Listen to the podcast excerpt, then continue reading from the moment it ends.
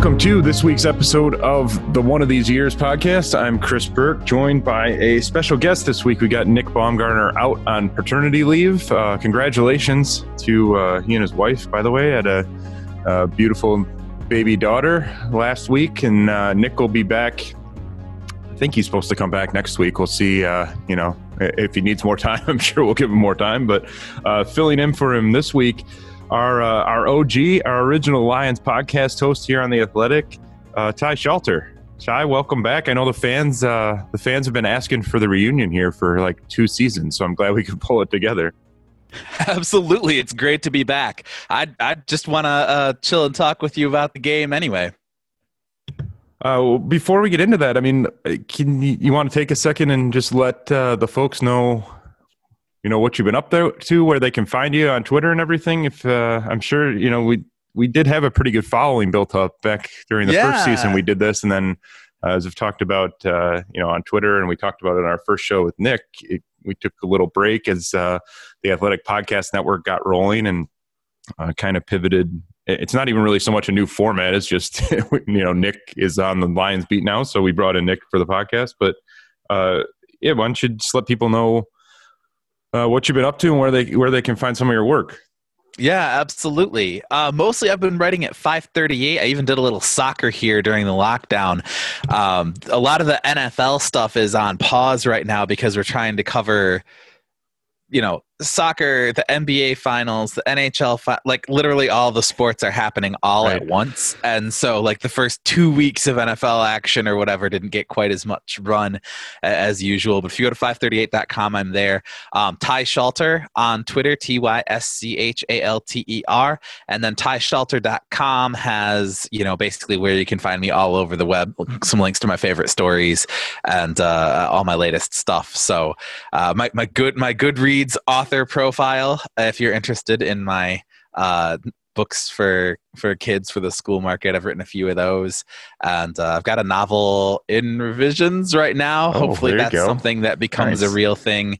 Um, and those of you who know how publishing work publishing works means, you know, two or three years or whatever. but just be forewarned, it's coming. Well, that's great. Uh, yeah, I really appreciate you doing this and hopping back on. And uh, I wish we had happier things to talk about for all the Lions fans out there, but um, you know, kind of negated the feel good ending to week three at the Lions. That great drive in Arizona, they get the game winner, maybe carry some momentum into week four, score twice in the first four and a half minutes, force a turnover. It looks like maybe this thing is about to get yeah. going, and then mm, then nothing. then 35 straight for the Saints. The offense goes into a shell, can't find anyone open. Matthew Stafford has another uh, stretch of where he just didn't really look like the Matthew, Matthew Stafford he used to. As is tradition at home, the Lions got it to one possession game. he needed a stop, yeah. couldn't get it. Uh, and so they take a loss and they head into the bye at one and three, and people are wondering how much longer this current regime now has. So, um, I don't know where you want to start. I mean, I guess let's start with the game. It, it get we'll go dial it back to when it's 14 nothing. Great start. Really good for, you know, not a great first drive, but they converted some big third downs. Good couple good throws from Stafford to get him in the end zone. They get the turnover. And then it just all kind of falls apart. This, this has been a theme for this team for forever, but certainly during their Patricia era, and he's talked about it a lot. Things start going down and it just snowballs on these guys. Yeah, they almost split a double header where there's right. a 29 to 7 victory and a 35 to 0 loss on the same day, you know, but uh, it's it's really I think down to the run game from the New Orleans Saints. We've talked about this before, Chris. I always talk about the sort of a, a primal experience as a football fan was attending Michigan State and the the Chris Perry game where I think he oh, had man. 51 carries, yeah for like 5.1 yards a carry, and it was 5.1 yards every single carry, and it was just the most helpless feeling because you knew exactly what was coming. They just give him the ball, he gets five yards. They give him the ball, he gets five yards. The clock never stops. They never get off the field, and uh, it wasn't quite that bad, but that was the feeling that the Saints could do whatever they wanted on offense, and and the Lions absolutely could not stop them. And I and I think it doesn't help that you know I want to play Drew Brees in the first three weeks that start the national narrative of maybe Drew Brees has lost it. I don't want to play Drew Brees after everyone spent a week saying maybe Drew Brees has lost it. Does that make sense? Yeah, no, hundred percent. I actually, um, I I sent a message yesterday. Uh, we're taping on Tuesday, so it would have been Monday to uh, Tom Mantzouranis, who was my old editor at oh, Sports yeah. Illustrated, and he's a big Saints fan. Um, because he had, he'd sent me a note, you know, just what'd you think about that game? And I told him, people here, I tried to avoid it, but there were people in the media in Detroit who kept asking the Detroit players all week, does Drew Brees look like he's done? Does he look like a different quarterback? They're not throwing the ball downfield much. Does it seem like his arm's gone? And I just sort of had this thought in the back of my head, like, here we go. you yeah, know he's going to yeah. come out. It's like, especially those guys. There's those few guys. Like you can ask that if you're about to go play. Uh, even like a Kirk Cousins, but certainly if you're going to go play, you know, someone who's in his first season starting, you can go ask that sort of thing. If you're playing Drew Brees, and Aaron Rodgers, and these are guys, you know, they they'll Tom say, Brady. you know, they they know yeah. what's out there, they know what people are talking about, and, and, and I don't think it's it's a matter of that, you know, they see it in the media and they just turn it on. I think the Saints had a good game plan, like you mentioned. The Lions couldn't stop the run, so there wasn't a whole lot the defense was going to be able to do anyway. But you just kind of knew that Brees was going to have a good game coming in, and yeah, the run thing, it, it, you're right because their long run. Uh, was 12 yards from Kamara. So yeah. it was just sort of a slow bleed. The Chris Perry game, that's a good reference. I was actually thinking, I was trying to remember the, the, some parts of the Brady Hoke Rich Rod era kind of blend together, but I think it was the end of the Rich Rod era. yeah, uh, yeah. When they played Wisconsin at home and it was Montee Ball and James White were in the backfield and they just ran like 60 Ugh. times for 400 yards or something and you just knew they were going to run on every single play. And uh, it must i think it was rich rod because he played that three-man front and you're like well you, what are you doing man? You can't play a three-man front against wisconsin. And they just ran as every play like six seven yards you're in second and three. And that's what trey flowers said monday when someone asked him about the pass rush why you know why aren't you getting more of a pass rush? He said well we're not if we're in third and two, third and three, it's pretty hard to dial up a pass rush because you aren't in a pass rush situation. You got to defend everything. Right. right. That keeps happening. I, I just don't, you know, it was a little better in Arizona, but that was a huge problem again. Uh, and it's always going to be a problem playing the Saints because Alvin Kamara is good, but they didn't take away uh, Kamara as a runner or a receiver. They didn't take away Latavius Murray. They got pushed off the line. It it was bad. It was, and it's it's tough. This is where I don't know how deep we want to get into the Patricia stuff, but I was telling oh man, you know, let it fly. all right, all right. You're so, the special guest. You can do whatever you want. This is, this is amazing. Well, this is yeah, we're kind of you know I'm the, the color commentator now instead of the play by play guy. Yeah, right. uh, but we're this. I was telling like the guys at Spartan Sports Network last week. Um, okay, you know Patricia changed his spots, right? Like he he learned new tricks. He adapted his game plan to shut down Kyler Murray and you know lots more zone lots more disguised coverages. They were able to contain um, you know they were able to get a little pressure without overselling overcommitting and getting burned by kyler murray in the run game. You know that's great. Now you have to change your spots again because how you you know if you if you keep contain on drew brees that doesn't matter. Drew brees is not trying to get out of the pocket. You have to get pressure. Right. And then if you are you know playing zone coverage is not going to confuse Drew Brees. Like that's you know you've you've got to come up with something that's going to work, not just something he doesn't know how to pick to dissect. Because if you let him stand back there and pick you apart, he's going to pick you apart. And then we go back to the same things that Patricia's defense has been struggling with. I mean, these crossing routes, these slants.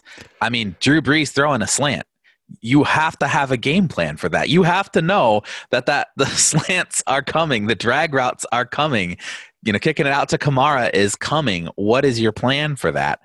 And if the answer is to play it straight up and lose because we have nobody who can cover Kamara, and and to to you know hope that our cornerbacks can stay with you know guys like Emmanuel Sanders over the middle of the field, um, even without Michael Thomas, uh, you know, they still absolutely could not match up with those guys. And it comes back to, okay, you know, the, the game plan worked for two drives, and then what? Yeah. And, and, then, and then there was nothing. And it, it can't be that there's nothing. And I don't know if you want to pivot back to the offense now, but this is another thing where we go to, okay, well, if, you know, your plan for Drew Brees and the Saints, everything else off the table, you know, you know you're going to have to score 30, 35 to keep pace with them, right? Like you can just go into the game assuming you're going to need to be able to do that. And offensively, obviously after those for, you know, get the turnover, you know, touchdown, get the turnover, touchdown, great. Now what? And again, for basically 3 quarters the answer was we don't have a plan. Yeah, we definitely can get into the offense. I do think it's important to spend some time on the defense because you're right. Nick and I talked about this coming out of the Arizona game as we looked ahead to this one against New Orleans because it's it's weird.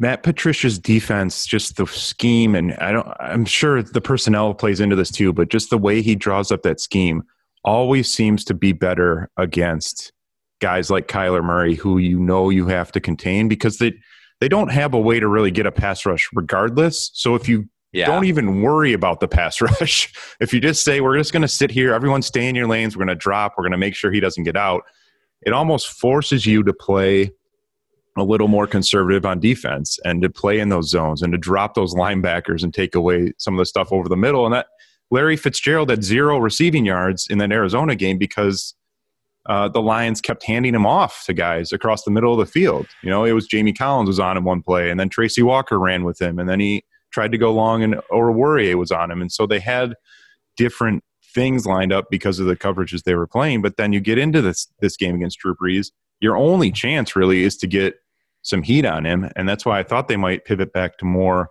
man, which they did a little bit. Um, but yeah, if you don't get home, Brees was ESPN's uh, Stats and Info had him at 88% against the zone. He's just going to kill you in the zone. Yeah. You can't just sit there and yeah. play zone against these veteran quarterbacks, um, especially a guy who has, you know, Kamara coming out of the backfield like that and and they can uh, kind of stretch you sideline to sideline. And then you go, man, and like you said, they just for whatever reason, I mean the the book is very much out on how to beat the Lions man to man coverage uh, which is just you run crossing, you just cross guys over the middle of the field, and then you know someone's going to get there because you have time to run those routes. First of all, you have time to yes. run a long, drawn out route across the field because no one's getting home, and then you know obviously the cornerbacks aren't finishing those plays. I mean that's a we knock the cornerbacks a lot, and people really wanted to get on Jeff Okudah for that third down catch he gave up at the end of Tre'Quan Smith, and you know Trufant gave up a bad crossing route for a touchdown. Roberts has gotten beaten some there's only so much you can do, especially yeah. when those guys are releasing from the slot. You're not getting a chance to jam them. There's no help coming from the safeties. The linebackers are sitting down in front of you. I mean, it's really tough to play cornerback in the NFL if that's your assignment.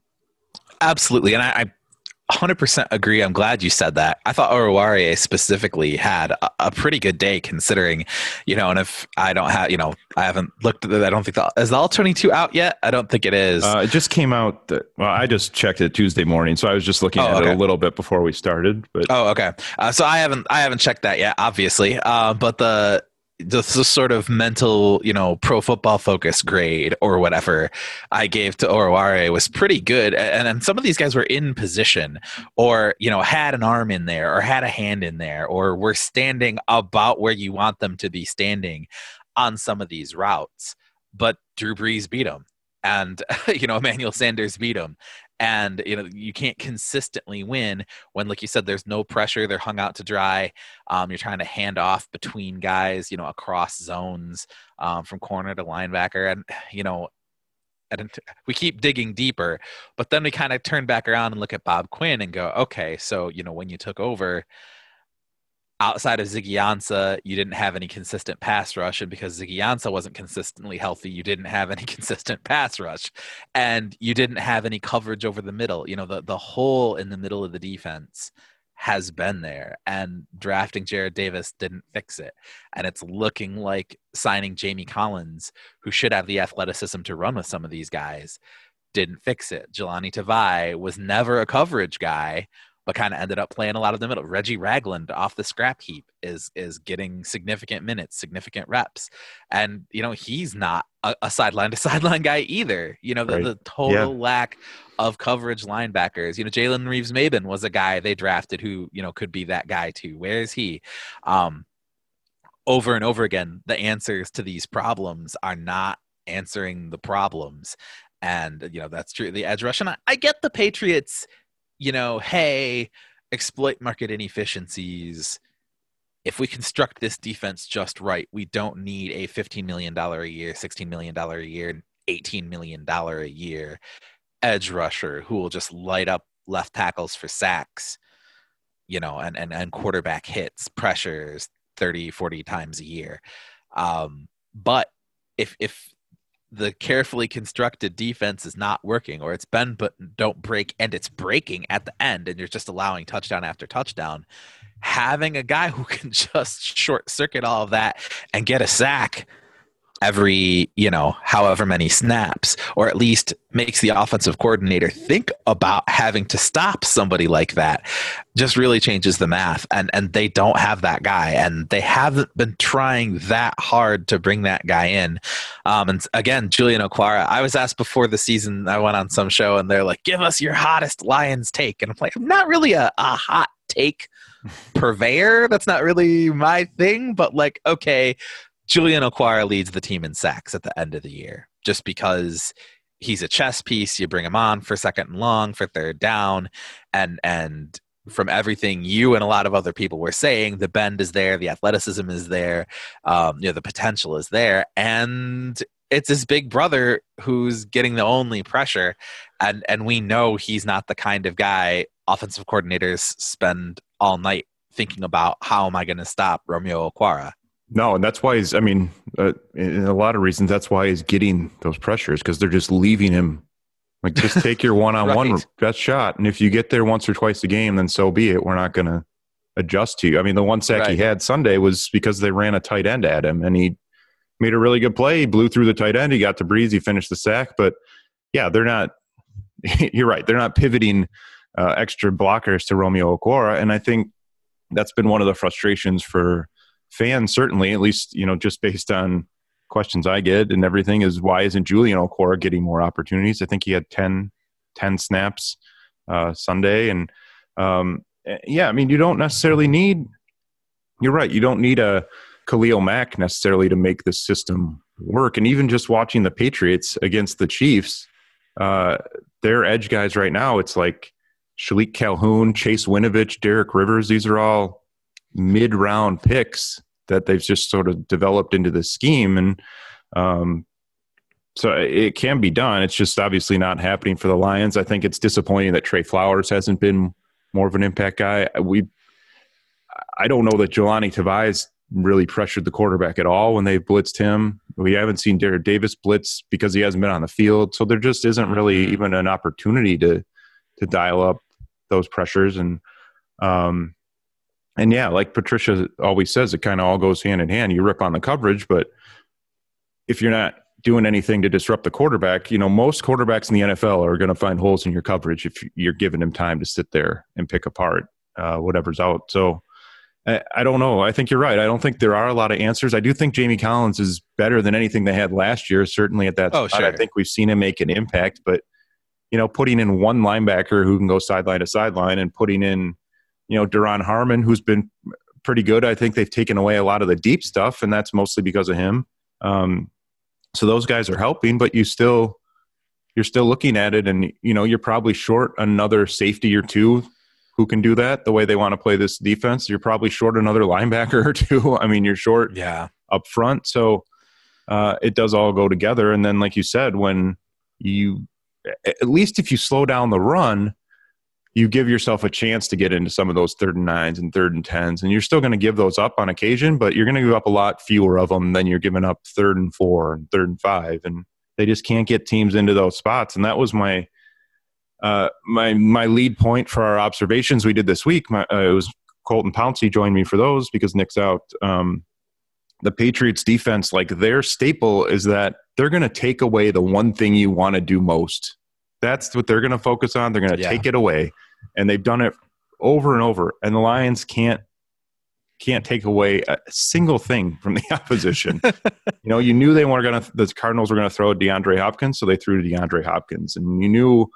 um, you know, the, the Saints were going to use Alvin Kamara in motion and throw the ball to him, so they used him in motion and threw the ball to him. And like they just can't eliminate anything because they don't have the players to do that. And so you end up talking about these same things over and over again, where it, you know, it looks like Jeff Okudah is getting beat, and you know, it looks like Trey Flowers is losing all his reps, and it all kind of just blends together because their their scheme isn't as good as the scheme they're facing. Frankly, if we're if we want to get right yeah. down to it, like they got out coached Sunday. I don't think there's any way around that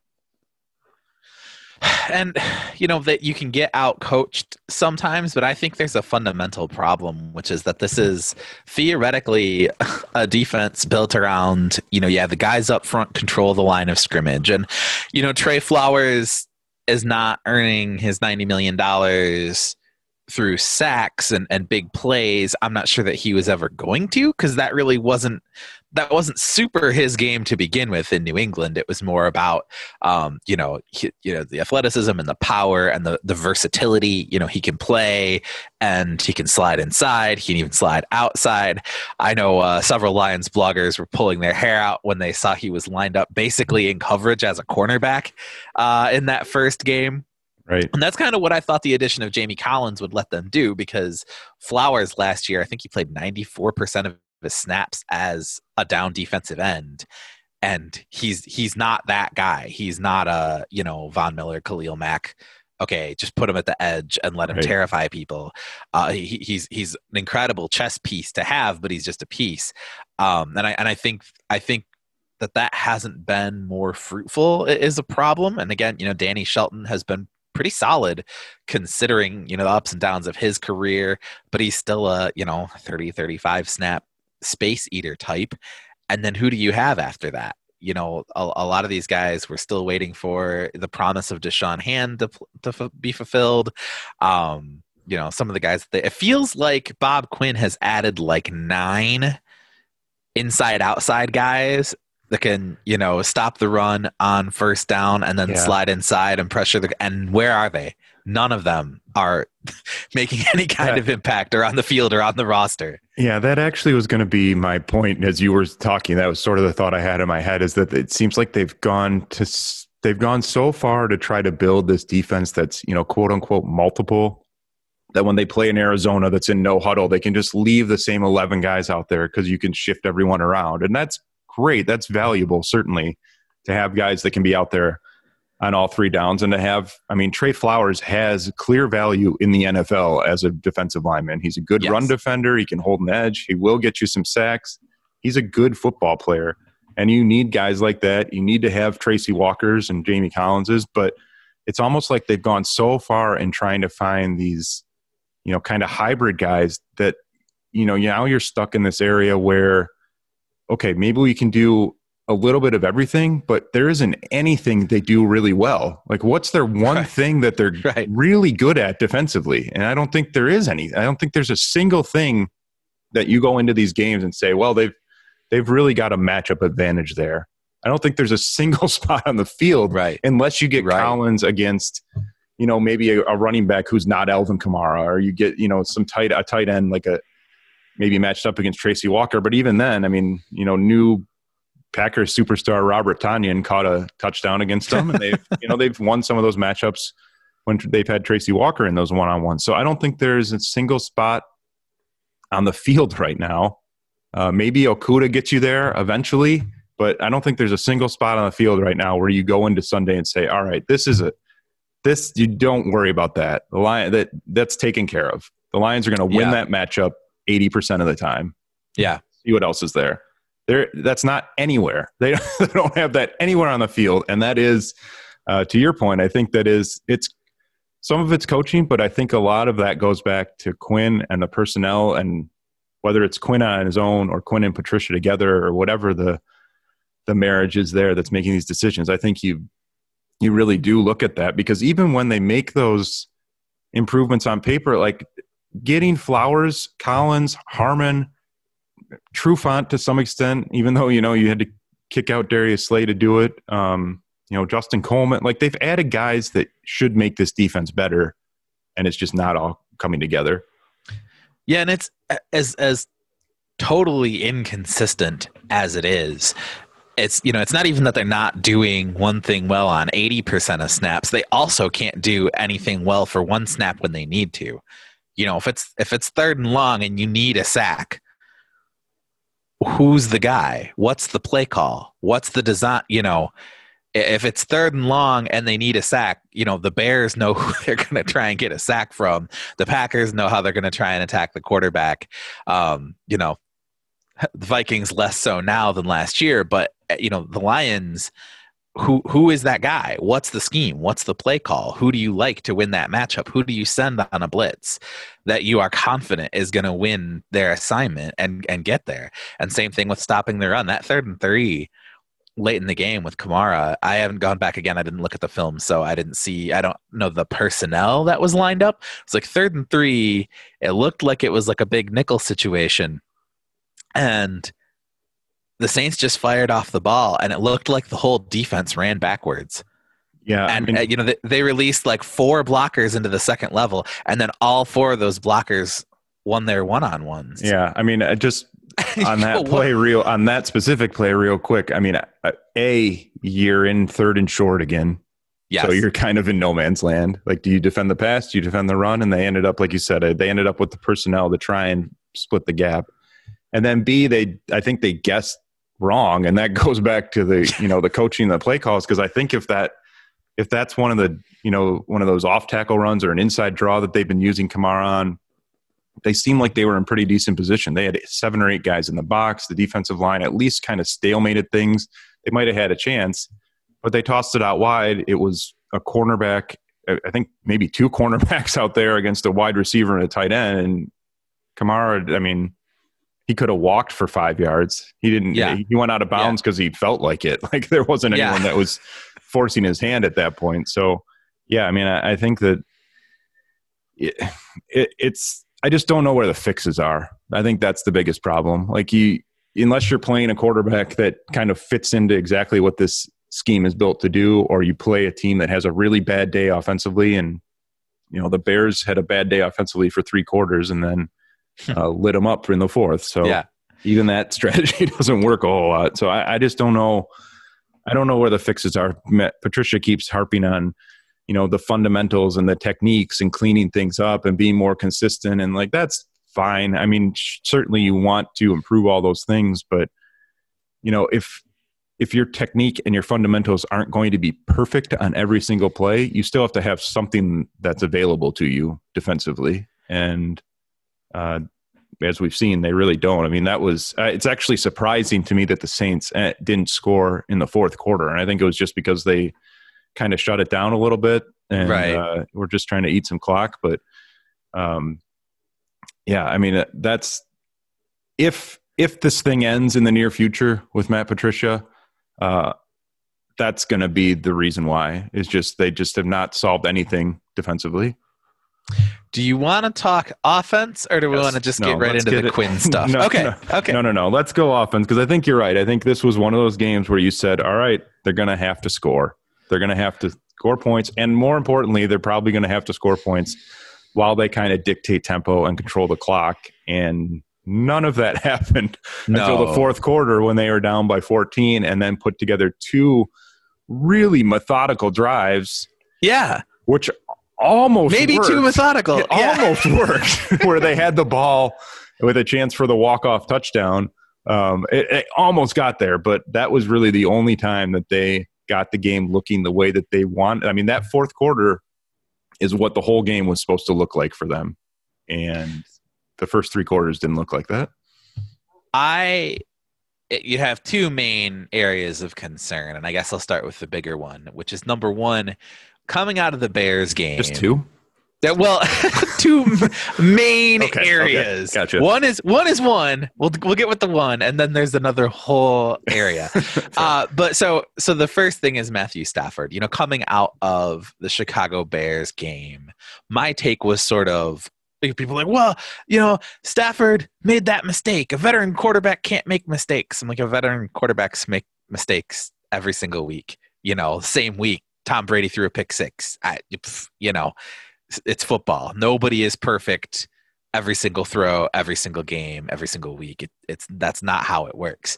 Uh, and and I, my thing was really if you need Matthew Stafford to be lights out perfect to beat the Bears at home, everything else is a mess anyway. The whole rest of the team is not good enough. You know that that's that's not the problem. Replace you're not going to find somebody who's consistently perfect at quarterback or at least enough consistently better than Matthew Stafford has been to go well we can just upgrade that and then the fact that you can't run can't stop the run can't pressure the pass can't cover the pass won't matter you know I mean okay great if you draft Peyton Manning apparently you can do that for 20 years but you know that doesn't have every year five teams try to draft Peyton Manning and it doesn't work um, so this though I mean, this this is bad. You're missing wide open throws in the end zone.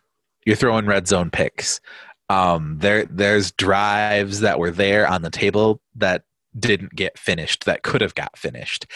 And you know, it ended up being a one score game. And as as much as I hate to insinuate that any NFL team can plausibly allow a 35-0 run in the wrong direction and still come out on top and be like, well, you know, we had it under control the whole time.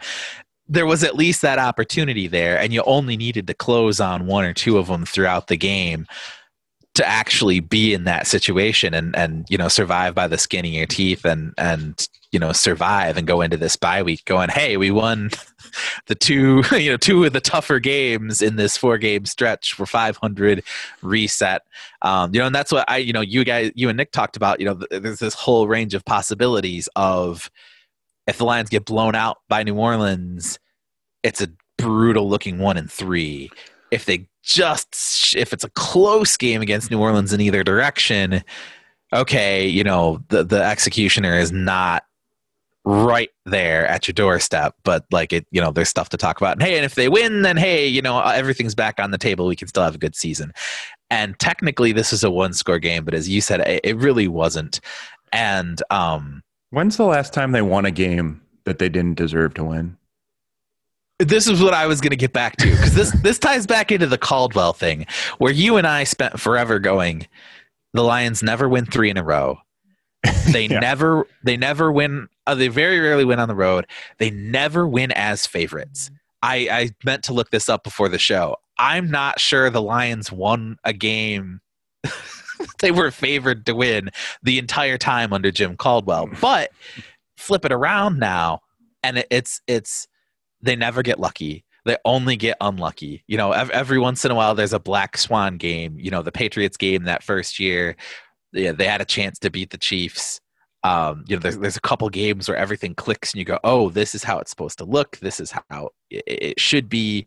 This is how it could be. This is how it is every time. But like, you know, right now it's it's they need everything to go right against even you know middling mediocre opponents I, I, I like the cardinals and i like what they're building but they're not you know the pats the packers even the saints at this point I, yeah it's it's it's the, they need everything to go right on offense, and Matthew Stafford has to be better than this because the defense is not going to hold opponents to 12, 14, 18 points. They're going to have to score 30 to win.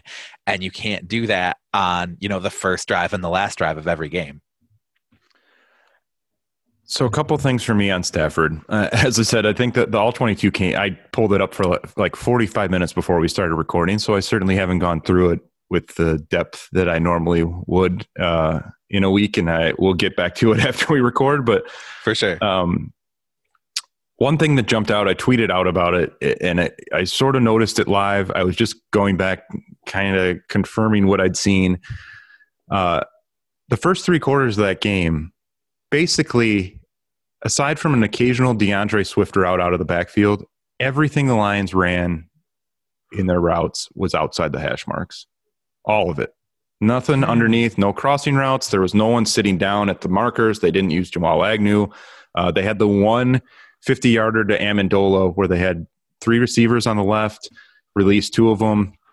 Uh, Amendola cut across, and the linebacker basically just didn't carry him. It was just a coverage bust. That was the one time where they really ran a guy across the middle of the field and looked for him. And it just was almost like they went into that game thinking that the Saints were so banged up at quarterback that they were going to have either they were going to have the deep shots to Kenny Golladay and Marvin Jones available all day, or the Saints were going to overplay that and they'd be able to run the ball. And they didn't do either of those things and they didn't adjust to it until the fourth quarter. And then in the fourth quarter, they started running guys over the middle. Stafford started looking for some of those slants, and uh, he took a deep shot downfield to Marvin Jones that drew uh, pass interference when he got him matched up on a linebacker. He almost threw another touchdown pass down the middle of the field. They started attacking some of those spots, but for a lot of that game, the Saints were just sort of sitting. Uh, sitting in zone with a couple guys over the top and just letting the Lions run guys into coverage. And this has been a thing that has happened time and again. I mean, Stafford talked about it after, I think it was the Bears game, and then it happened again in the Packers game uh, when Kenny Golladay was out of the lineup. You know, people kept asking, well, why aren't you throwing the ball downfield? And he said, well, the, the safeties are taking that away. They're just sitting deep. So we got to look underneath and we got to look for shorter stuff. So what do you do if they're taking that away and then there isn't any shorter stuff? And I think you saw some of that result yeah. on Sunday. There's just nowhere to go with the football in a lot of those plays. And the other thing is, and you know, I think it kind of pairs hand in hand with that. Stafford to me on Sunday looked as jittery in the pocket Yes. as I can remember Yes. him looking. And I don't know if that's just because the pass rush got there a few times because he's still not feeling I mean, he seems healthy. He seems like he's moving well when he scrambles. It's been effective. So I don't know that the back is an issue, but um, maybe the time off is still messing with him and this will help. But he looked as that was as unsettled as his footwork has been in the pocket in my memory. So now we're coming to my second concern, which is the offensive line. Um, I 100% agree with you. And, and, you know, the protection hasn't been amazing, but also he looks so unsettled, even when the protection is there, even, even when he's got a pocket. Um, that early, the third drive, the third and three sack, um, I, I joked on Twitter. I said, you know, Matthew Stafford wisely takes a sack so you can bring out your best weapon, Jack Fox. Um, but I, you know, same thing. Third and three, you got all these guys. You got Hockenson, you got Jesse James, you got DeAndre Swift, you got Danny Amendola, you got all these guys that should be eating on third and three, and he's dancing around in what was, I mean, it wasn't a clean, clean pocket, but it, it, it was pretty compact. But he had time, and I, I can't imagine that nobody was open. Again, I haven't looked at the L I twenty two. I, I really I don't know look- if that's that might have been the play I tweeted out honestly this morning. Okay. But There was one third like third and mid range like that kind of earlier in the game where it was sort of what I was saying. You know, it was third and third and manageable, and then everyone's running eight yard routes to the sideline. And you're like, well, what? What's the plan here? But I, I Yeah. mean, I think you're right about Now that you say- Yeah, there wasn't a receiver on screen on third and three. Now that you're like, I'm thinking, and he takes that sack, and I'm sitting there going, there should have been a layup there. There should have been four layups there. I mean, this is this is the reverse of the Scott Linehan days when it was, you know, everyone's short. Yeah, uh, yeah, third and eight, and everyone run you run four or five yard curls, and you go, okay, well, Right. How, how is that? But I think? I think you're right. I mean, I think that that's been that was the thing that jumped out to me. It's not it's not that he's getting out and scrambling or that he's you know trying to move the pocket at times. It's that he's really trying. He's it seems like his clock is been has Yes. been really sped up, even when it doesn't need to be. And that was one of those plays that you know that there wasn't anything there. There was a little lanes for him to scramble, so maybe he just thought, okay, I'll just I'll just take off and get these three yards, and it didn't work out. But there are plays like that. There have been a handful of plays like that every week this season where the pocket looks pretty good, or at least good enough to step up into and adjust that way. Stay stay at home, but still kind of move things a little bit. And he's out. He's just gone. And I don't know. It just doesn't look the way he did.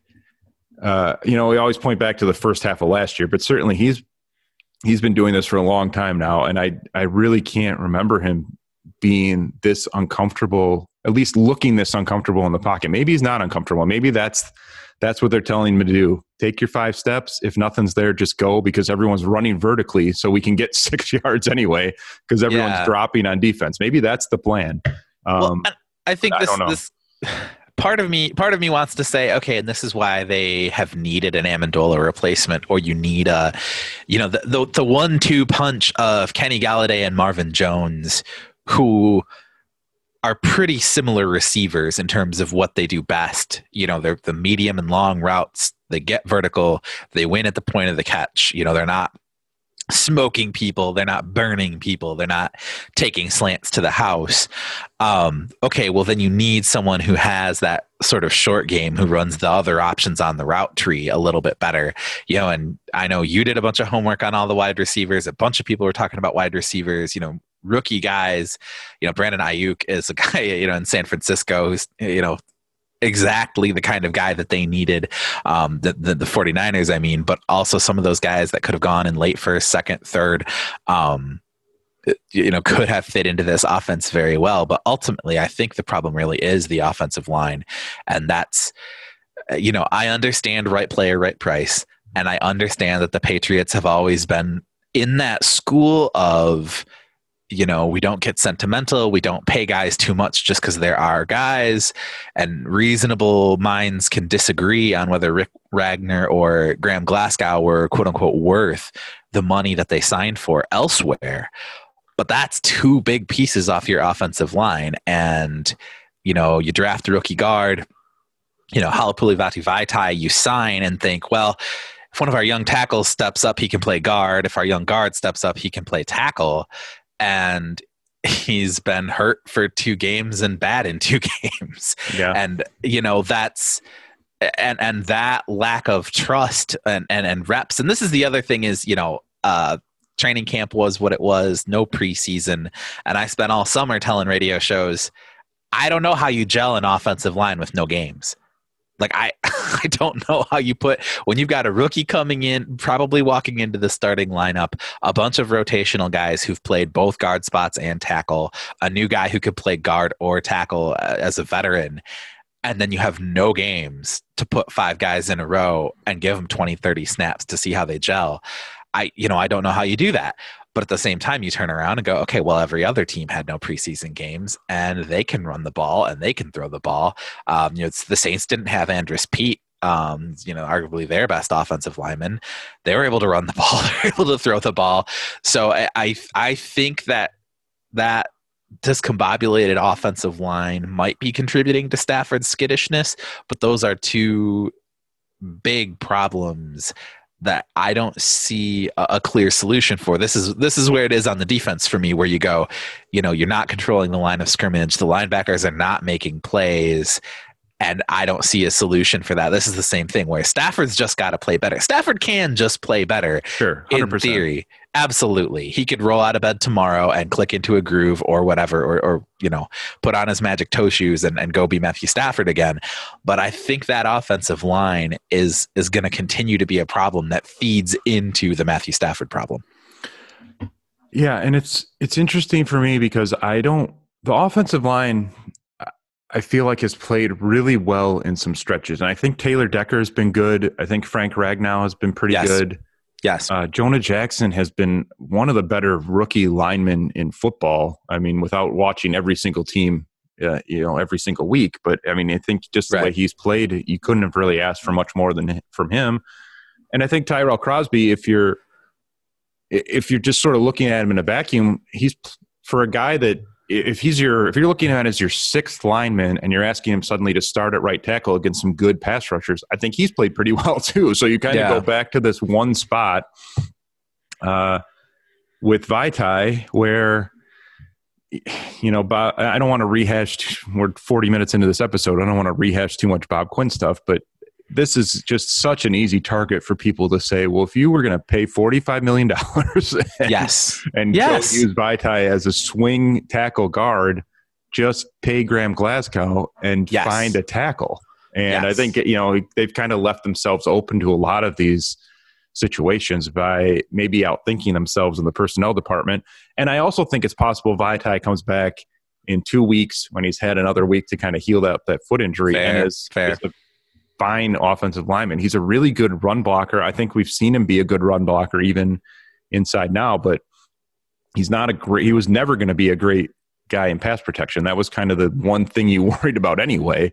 And now you put him inside, and he's getting beat because he's not moving around very well. And uh, I do wonder what it'll look like when Joe Dahl's healthy. Do you plug him right back in and then yeah. Crosby to the bench, or are you sitting your forty-five million dollar free agent signing on the bench? So that's another one to look at. I the offensive line to me has been okay. It hasn't been great in the run game. Um, it's it hasn't been great protecting Stafford. That's where it needs to be, though. Th- that's, that's that's that's probably that's true. the thing I'm struggling that's with. True. Is Matthew Stafford has been productive behind bad pass protecting offensive lines. You have enough weapons where if you're if you're drawing up schemes you know to, to account for it you've got enough outlets you've got enough big guys you got a, you know you've got a fast guy you know got jamal agnew out there you know um, and and you've got your two downfield guys uh, and a lot of them have been around for years you know you you have a good rapport amendola is Stafford's first lifeline that he looks for. You've got all those guys out there, uh, but what you're supposed to be doing is running the ball to control the clock. You've got all these running backs. You keep drafting running backs. You keep signing running backs, and uh, you know Peterson's been. I mean, you can't. I can't ask much more for a 35 year old free agent running back. You, you really can't. And Swift, they're working in slowly, and it's working that they're working him in slowly. But I think they need him. They need him fastly. You know, they need they need him to be more productive quicker. Um, so uh, you know but it, it, comes back to i think you need to be able to control the line of scrimmage a little bit more than you're able to right now. And that that does appear to be a personnel problem. And i know i know you don't want to go too far down the bob quinn rabbit hole but i think this is this is probably my biggest you know and just about everybody's biggest critique is it's hard enough to do this in the nfl you know you're trying to build a house right? And you put pieces in place and you think those pieces are settled. And it's hard enough because those pieces get old. They crumble to dust in your hands. You know they they go to other houses. They uh you know you, you lose pieces all the time whether it's money you know whatever. And so you're trying to to hit on draft picks and free agents fast enough to get the house finished before the pieces that you've got crumble or or disappear and you know you're going up to a perfectly good dishwasher and going yeah this is contemporary. We're trying to get like one of those cool like retro frigidaire ones you know like 50s looking. So uh, let's throw out this perfectly good dishwasher and spend a bunch of money on a dishwasher. Okay. Well there's no wall over there. You know it's like this mm. this constant when you are throwing out good pieces to bring in slightly different pieces or pieces you think will be better or pieces that fit in with your vision and then you still have holes you know you're right as the homeowner to go okay well like i appreciate your artistic eye here but we we need a house. Like we, we have to be able to get in out of the rain and have a place to sleep at night. And that's why all we're circling back to all this jim caldwell talk and going you know okay maybe the roof over our head was only seven feet high and we had the duck under doors and, and it was never going to be pretty and it was never going to be fun but at least we knew the roof wasn't going to cave in and it's it's a perpetual state of caving in right now. Yeah i and this to me goes back to i just feel like there's a disconnect and i said this when we were talking about the defense 20 minutes ago i feel like there's a disconnect between what they're doing with the personnel and what's happening on the field because they're in, it's the same problem offensively where you've brought you know you bring in Hockenson who I think is going to be one of the best tight ends in this league.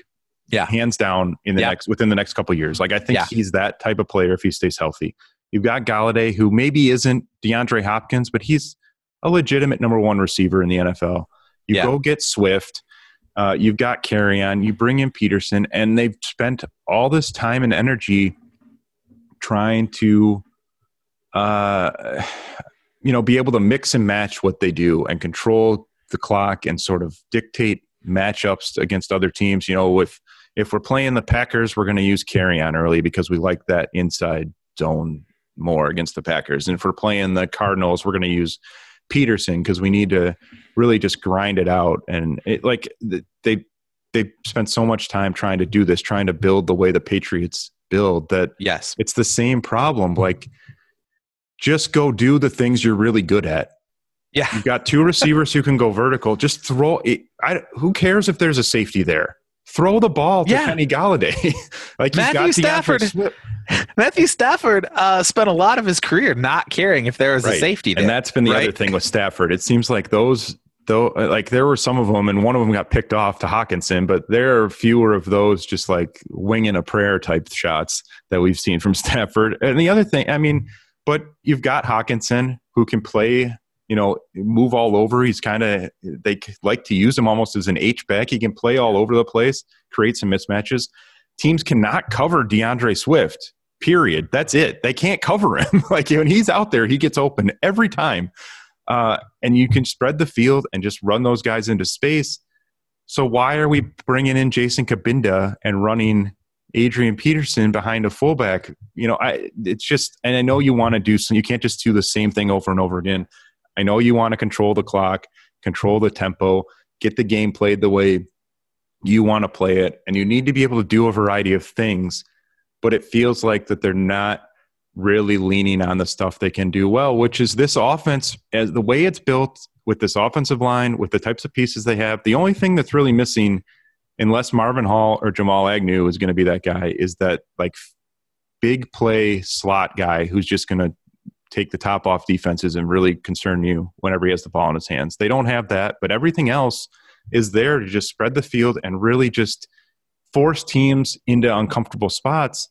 And a lot of times they don't do that. They just let them get comfortable. Like I said Sunday, they sort of played right into the Saints' hands with what they were doing with their routes. You know, when they when they brought Swift out there and got him matched up with the linebacker, it, it was an easy completion for them. And they did it, you know, they threw to him four times. And how they let Hockenson just fall completely out of the game. Marvin Jones had one catch and two targets. Like they just are making it too easy for opposing defenses to dictate the game to them when they're supposed to it's supposed to be happening the other way around. Yeah, and it's it comes from that sort of. I, I get that Bob Quinn is trying to manage this roster the way you manage the Patriots roster, which is where you know you don't overpay for guys, and you know you, you draft types and you draft the profiles and and you sign guys that you know uh, or are comfortable with, you believe can do the thing you want them to come in and do, and you keep under the cap, and you know you just coach more out of them, and and, and blah blah blah blah blah. But that the the Lions aren't the Patriots yet, and I think one thing that that I really really struggle with that seems to get lost in this accounting of Quinn and Patricia is that Quinn was here for two years before Patricia, like he had a chance to lay some of this groundwork, and just didn't. You know, Matt Patricia walks in and then the the controversial comments he walked back, I guess, a little bit about you know I got here and I had a lot of work to do, and you know maybe he wasn't wrong in terms of I need to take this perennial nine and seven team and turn them into a perennial 11 12 win team that is a lot of work but to walk in the door and then from what quinn said when he hired patricia he walked in the door to detroit saying yeah, I'll let you guys. I'll I'll give Caldwell as much leash as you guys want, but whenever that runs up, I'm I'm getting Patricia in here. We work hand in glove. We know ex- we see the game the same way. We want the same things. We're going to build this team together. And so he had a couple years to lay the groundwork for that, and then three years since, and we're still sitting here going, they don't have this, they don't have this. They're trying to do this, it's not working. They're trying to do that, it's not working and it's it's really confusing to me that two guys who you know basically threw their arms around each other and went we know how to work together are not necessarily working that well together All right. Well, that was fun and uplifting for everyone. I'm sure everyone's feeling much better about things now uh, as the Lions head into the bye. And then, um, you know, uh, again, and Nick, Nick and I have talked about this. You know, this was one of the reasons you sort of circled those first six games and said, "Well, just survive the first six. The schedule gets a little easier. Maybe you can get hot." And that's still on the table to go play Yeah. Jacksonville and Atlanta and sort of pull this thing out of the abyss. But you know that it's got to happen um, because I think everyone can see kind of the writing on the wall if it doesn't. Um, that the, this is kind of right at the end, of, right on the the cliff here. If they lose a couple more games, there's really no coming back from it. So, um, we'll see what happens with the bye. We'll see what happens after the bye. Um, Ty, any uh, parting yeah. parting? Well, I was just gonna say, if we're gonna end, let's end on a high note. Is that the players haven't quit? You know, Lions fans have seen the players quit a lot, and this isn't that yet. Right. You know, th- those guys still believe that Matt Patricia knows what he's doing. They still believe the coaching staff knows what they're doing. They still believe and can see the vision, the project, and they can see a path to get from here to there. Maybe we can't see it. Maybe we don't see as much of it as they do, but they still believe in it. And that does count for something because you're right. You know, you get the bye week. Um, a couple of these guys, you know, Swift and Vaitai, who came into the season hurt and, and not getting enough reps. You know, if you give Swift a little more time to install the playbook and you can get him out there for more snaps, and you can take advantage of that. There's definitely a, a path for improvement. Um, but again, it's it's on. they got to coach better, and the players got to play better. Chris, thanks, coach. Sounding good. it's like a press conference in here. Uh, well, Ty, we appreciate you uh, subbing in for Nick. It's good, been good to talk to you again. Uh, we went too long between between Absolutely. podcast episodes. Um, Absolutely. And uh, you know, first off, uh, everyone go rate review, subscribe to one of these years. We're on Apple Podcasts, Google, uh, Spotify, a bunch of other spots. Uh, as I mentioned last episode or the episode before, we're not yet on the Athletic app. Um, it's, it's kind of a, a little more drawn out process to get there, and we wanted to get this started in time for the season. So hopefully, uh, we can uh, get in on that at some point here during the year too. But you can find us a bunch of other spots. Um, Ty, thanks so much for doing this. Uh, you know, it's um, hopefully next time we do it, there's more more joy in Mudville here and absolutely feeling man, a little anytime. better about it. But um, yeah, make sure you go rate us, review us, subscribe. Thanks to everyone who's listened. And as I was about to say, and kind of just went blank for a second.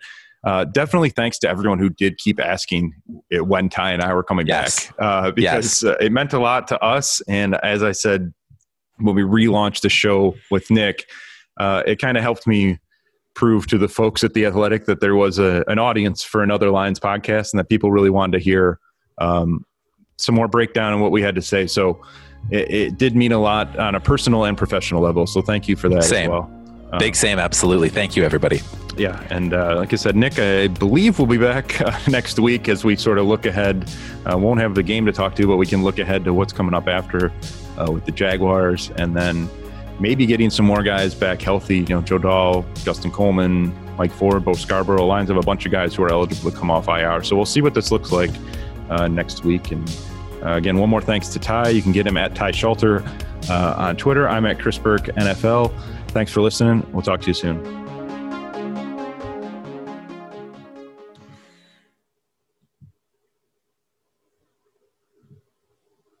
Cool, man. Thanks.